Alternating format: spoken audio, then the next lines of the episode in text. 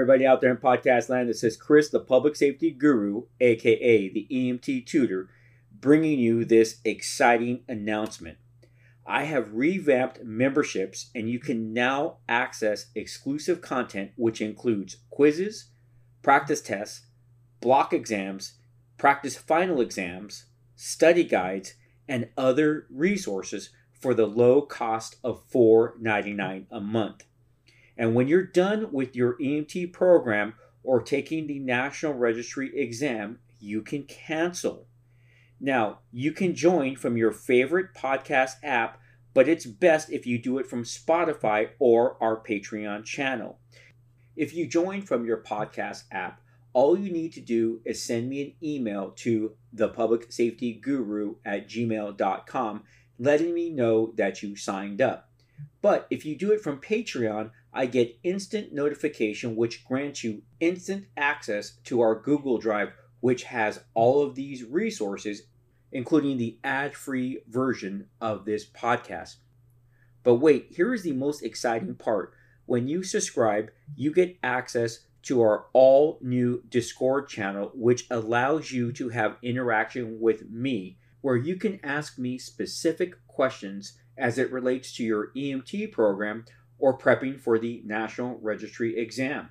But let's just say you just have that question where you're not understanding something. Well, we can answer that question through Discord, and that's what I'm really excited about. And last, you can interact with this EMT community and help each other. All right. Don't forget to follow us on Instagram at the EMT Tutor. And I almost forgot, if you're looking for us at Patreon, search for the EMT Tutor. All right, let's get on with your learning. Today, we're going to be focusing on shock. And in my, I should say, teaching travels, experiences, shock seems to be one of those topics that really confuses students. And yet, it's really something very simple, but I think us as instructors and the books and the lectures really just make shock very confusing. So we're going to break this down and put it into those small nuggets that will help you to digest what shock actually is. Let me give you an example how we like to confuse you. When we ask you those test questions, we will tell you that your patient is in shock. However, we won't use the word shock. What will we use? Well, we'll call it poor perfusion or we'll call it hypoperfusion. You see what I mean? Instead of just calling a duck a duck, for some reason, we just want to focus on all of these other words and just not call it what it is shock. And yes, ladies and gentlemen, that is all that shock is poor tissue perfusion. Quite simply, it just means that the body's tissues, organs, cells are not getting enough oxygenated blood. It is that simple. Now, shock is caused by various different mechanisms. Back when I started, we had to learn the nine different shocks. Today, it's been more simplified, and those nine have been condensed down into the ones that we're going to cover today. Ladies and gentlemen, before we get started, I want to remind you check us out on Instagram at the EMT Tutor. Don't forget to come on over to our webpage, thepublicsafetyguru.com. And last, if you want to support this podcast for yourself and future listeners, jump on over to our Patreon channel, which will provide you exclusive content. And that'll be Patreon, and it's going to be at the EMT Tutor as well. And you can find that link in the description of this podcast. All right. Let's now get to a little shock. The knowledge domains for this lecture are you as the EMT student should be able to describe the pathophysiology of shock. You should also identify the causes of shock and you should know the differences between the different types of shock. You also should understand and be able to describe the signs and symptoms of shock, including those signs and symptoms for compensated shock and decompensated shock.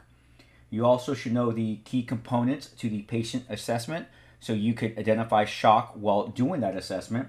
And last, the emergency care that will either prevent your patient from going into shock or possibly treat that shock, making that shock less of a problem during your patient care.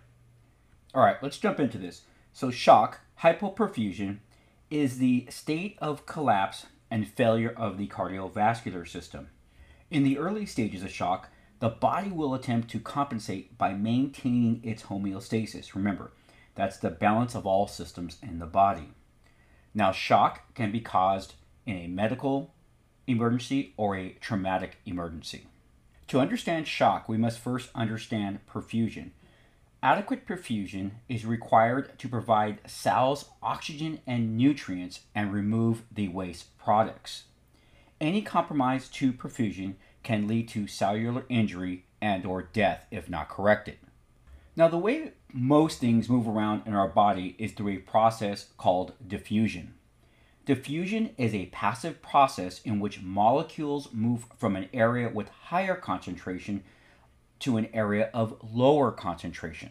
This is exactly how oxygen and carbon dioxide are exchanged in the walls of the alveoli.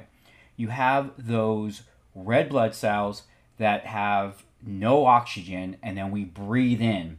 And that high concentration of oxygen wants to go to that lower place of concentration and then that's where the exchange takes place.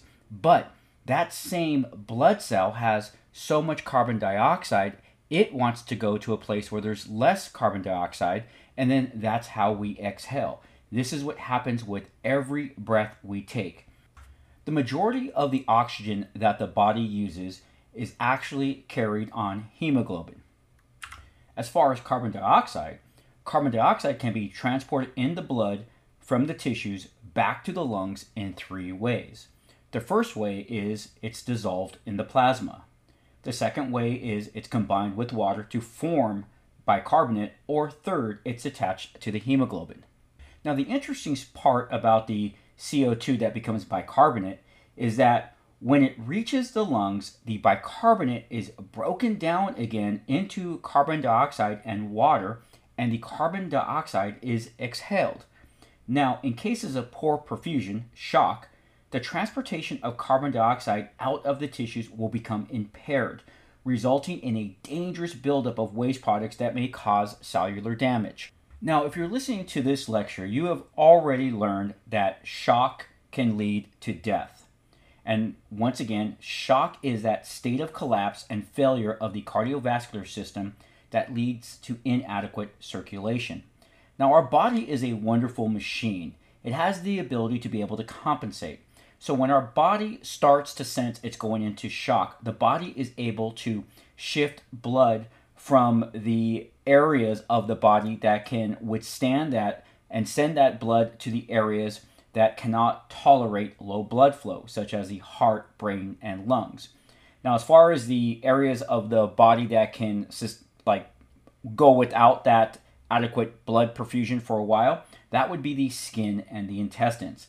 Now, it's very imperative you, as the EMT, recognize the signs and symptoms of shock because that's what's going to save someone's life.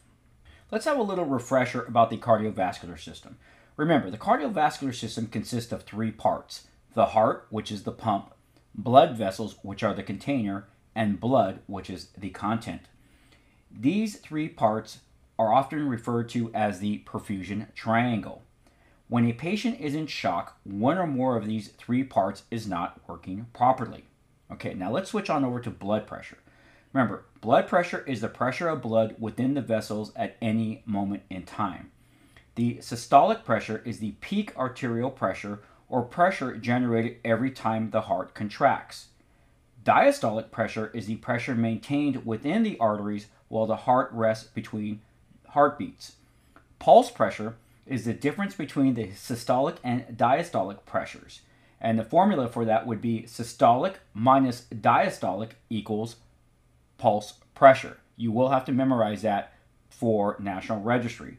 Systolic minus diastolic equals pulse pressure. Now let's get a little crazy with some advanced EMT knowledge. Blood flows through the capillary beds, which is regulated by the capillary sphincters. Capillary sphincters are circular muscular walls that constrict and dilate. These sphincters are under control of the autonomic nervous system.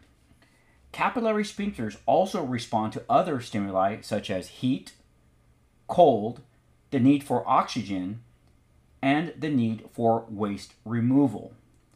Regulation of blood flow is determined by cellular needs.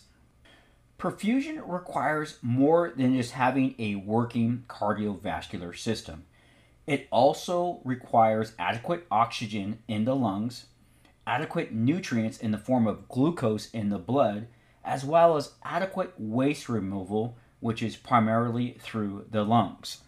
There are mechanisms in place in the body that support the respiratory and cardiovascular systems when the need for perfusion of the vital organs is increased. These mechanisms include the autonomic nervous system and hormones. The sympathetic side of the autonomic nervous system, which is responsible for fight or flight response, will assume more control of the body's functions during a state of shock. This response by the autonomic nervous system causes the release of hormones such as epinephrine and norepinephrine. Hormones cause an increase in heart rate and in the strength of the cardiac contractions, as well as vasoconstriction in non essential areas, primarily in the skin and gastrointestinal tract. This would be considered peripheral vasoconstriction. It is this response that actually gives us the signs and symptoms of shock for our patients. Okay, now we're going to switch gears and talk a little bit about the causes of shock, which is very brief. What you just need to take away from this is that there are many different types of shock that result from three basic causes that is, pump failure, poor vessel function, or low fluid volume. Now we're going to break down the different types of shock, starting off with cardiogenic shock. Cardiogenic shock is caused by inadequate function of the heart or pump failure. A major effect is the backup of blood into the lungs. The resulting buildup of pulmonary fluid is called pulmonary edema. Cardiogenic shock develops when the heart cannot maintain sufficient output to meet the demands of the body. Cardiac output is the volume of blood that the heart can pump per minute and is dependent upon several factors. Those factors are the following the heart must have adequate strength for the heart muscle to contract. This is called myocardial contractility. The second is the heart must receive adequate blood to pump. And last, the resistance to flow in the peripheral circulation must be appropriate. This is cardiogenic shock. Remember, cardiogenic. So it has to deal with the heart. So anything that causes heart failure that leads to shock, that would be cardiogenic shock. Now, let's talk a little bit about obstructive shock because this is where I find students get a little confused as they're unable to differentiate between cardiogenic shock and obstructive shock. Now, obstructive shock is caused by a mechanical obstruction that prevents an adequate volume of blood from filling the heart chambers. Three of the most common examples are a cardiac tamponade, tension pneumothorax, or pulmonary embolus. Now, let's break this down so you can finally figure out or be able to figure out the difference between cardiogenic shock and obstructive shock. In using the example of cardiac tamponade, we have the sac that is surrounds the heart that becomes damaged and be- begins to fill with blood. Well, the heart's pumping fine. The heart wants to work, but this sac starts to fill with more and more blood and basically the heart is no longer able to pump against this resistance. The pump is working fine, it's just that something is causing failure somewhere else. So this is obstructive shock. Or if we look at the tension pneumothorax, as the lung begins to collapse, it starts moving upward and upward, eventually headed towards the heart, and it finally gets to that area where now the heart is unable to pump against that collapsed lung. Once again, the pump is working fine. The pump wants to work, but it can't work because something is obstructing it. That is the differences between obstructive shock and cardiogenic shock, which is actually, once again, pump failure. If you could wrap your head around that, you should be able to differentiate during test taking. Now let's jump into distributive shock.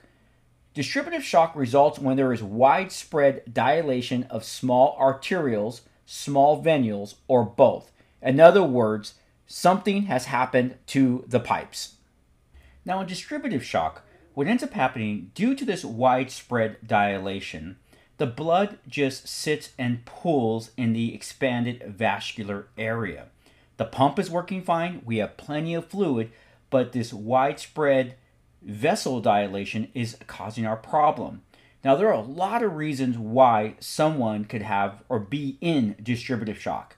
Number one, they could be septic, they could have a neurogenic problem, anaphylaxis, or psychogenic.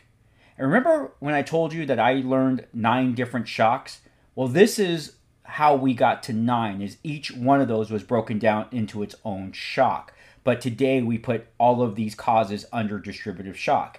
In septic shock, due to the sepsis, it causes the widespread dilation.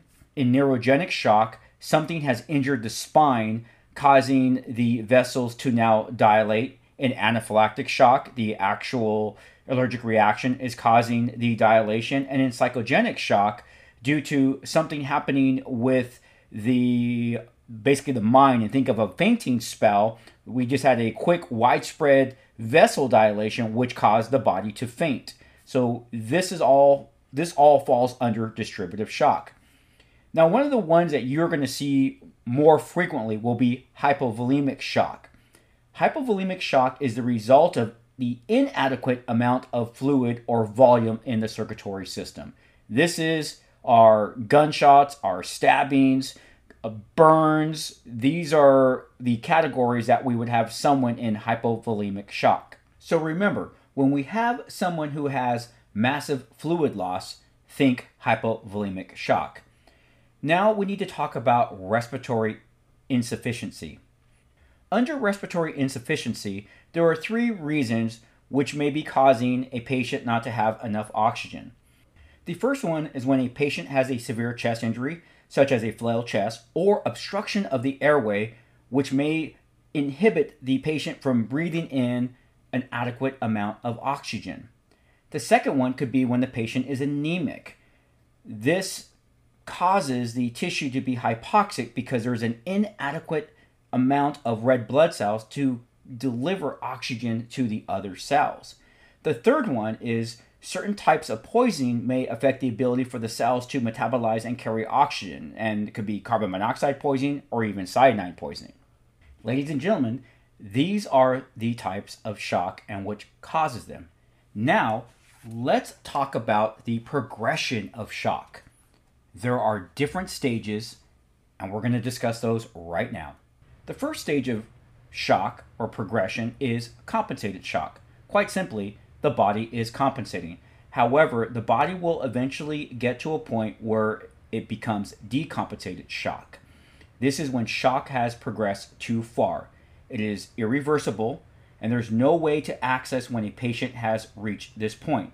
It is imperative to recognize and treat shock early, well before the patient transitions into the decompensated phase. In my opinion, the first compensatory mechanism of when someone is going to shock is tachycardia. A lot of people like to rely on blood pressure, but the thing that you got to rely on blood pressure or remember about blood pressure is that blood pressure may be the last measurable factor to change in shock. In other words, it could be the last thing that happens when someone is finally progressing to that decompensated shock. I'm a big proponent of skin signs. When someone is pale, cool, diaphoretic, you need to immediately start treating them for shock. Now let's get back to blood pressure. When the pressure finally drops, shock has been well developed, and your patient may be now in decompensated shock.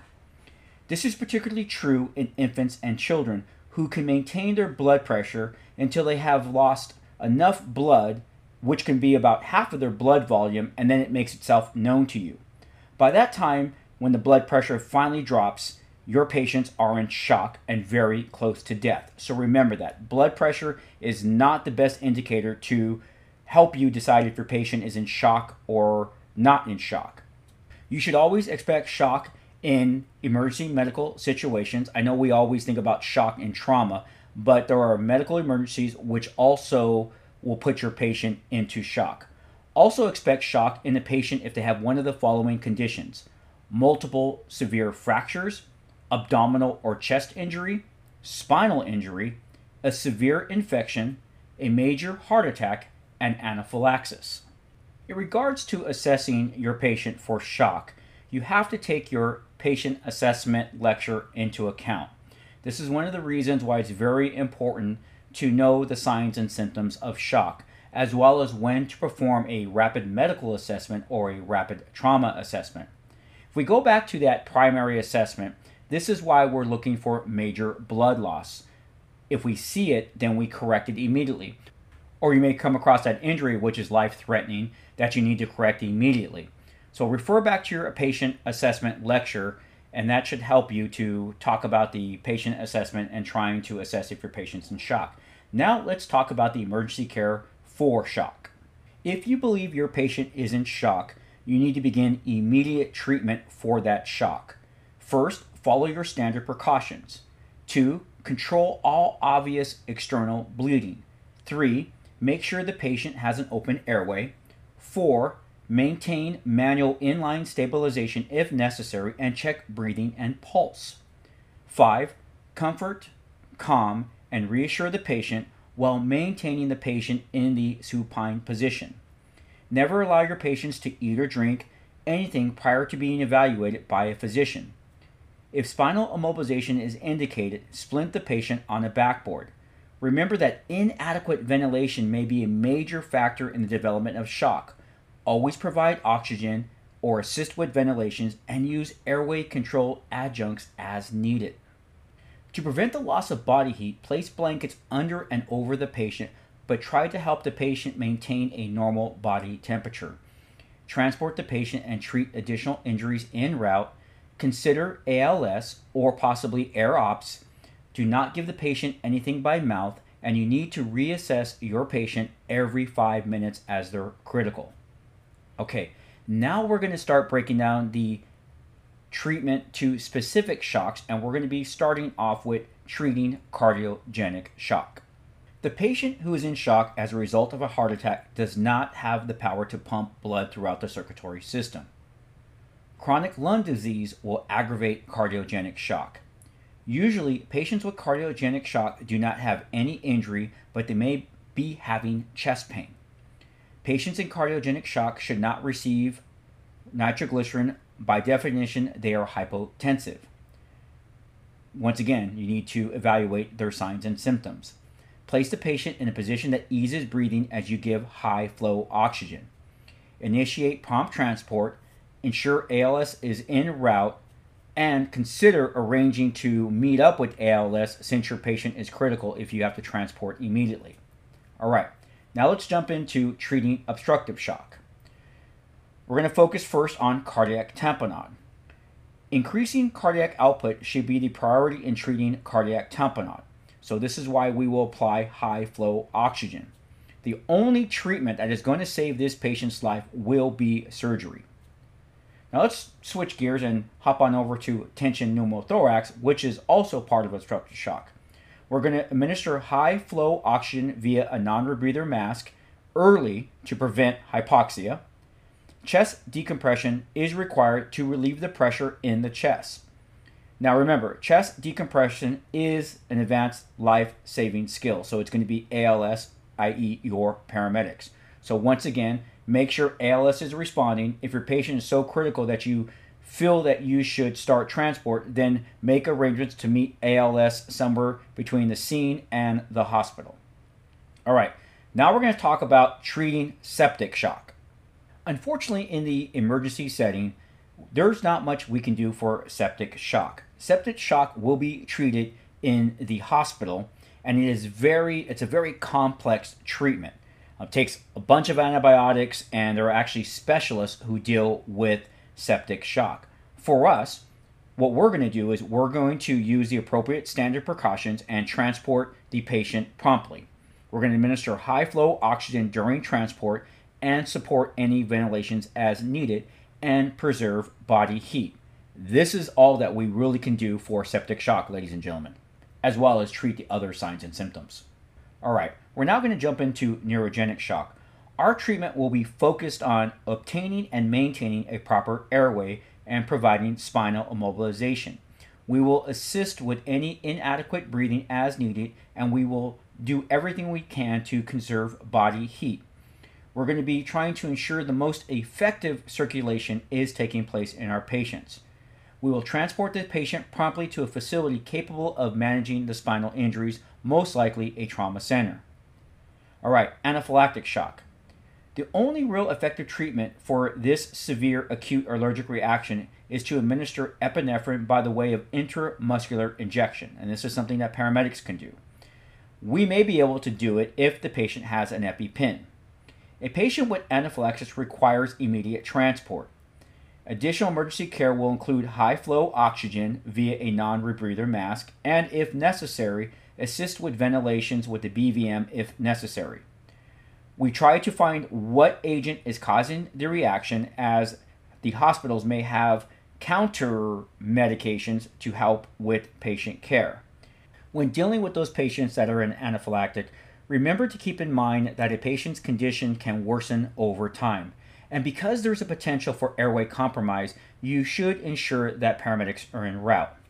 All right, now let's talk about the patient who is in psychogenic shock. Psychogenic shock is basically someone fainting. When the patient finally collapses and is now supine, the body will restore itself and the blood supply to the brain is also restored. Now, psychogenic shock can worsen other types of shock. Also, a person may sustain a injury because they fainted and they collapse and possibly injure themselves. So you're going to definitely need to take a look for other injuries, and this is very true for our older patients. Despite this being a uncomplicated fainting spell, patients who suffer from a psychogenic shock episode should be transported to the emergency department. Okay, now I know you've been waiting for this one. Treatment of the hypovolemic shock, probably the most common shock that you will go on in your career as an EMT and paramedic. All right, control all obvious external bleeding. Handle the patient gently and keep him or her warm. Recognize internal bleeding and provide aggressive general support. Secure and maintain an airway and provide respiratory support as necessary. Transport the patient as rapidly as possible to the emergency room. And that is it. Not a whole lot behind that. Okay, we're going to now talk about treating respiratory insufficiency. We're going to immediately secure and maintain the airway.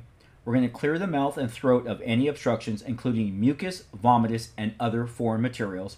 If necessary, we're going to provide ventilations with the BVM. We're going to administer supplemental oxygen and transport the patient promptly. That is all we can do with respiratory inefficiency. Okay, as we conclude this lecture, let's talk about the older patient older patients generally have more serious complications than younger patients. Sometimes our older population have numerous illnesses, as well as our older patients will sometimes take medications that can mask or mimic signs of shock. Treating a pediatric or geriatric patient in shock is no different than treating any other shock patient, so just remember that. Let's cover some key points. Provide inline spinal immobilization if indicated. If spinal immobilization is not indicated, maintain the patient in a position of comfort. Control life threatening hemorrhage immediately with direct pressure or tourniquet application when appropriate. Suction as necessary and provide high flow oxygen via a non rebreather mask. Maintain body temperature and rapid transport to the hospital. As you can see, see nothing is really different with the pediatric or geriatric patient. So we want to remember that. All right, ladies and gentlemen, this concludes our lecture on shock. Don't forget to leave any stars, comments, feedback that allow this podcast to rise to the top of the charts. And also, don't forget to follow us on Instagram at the EMT Tutor, our website, the Public Safety Guru.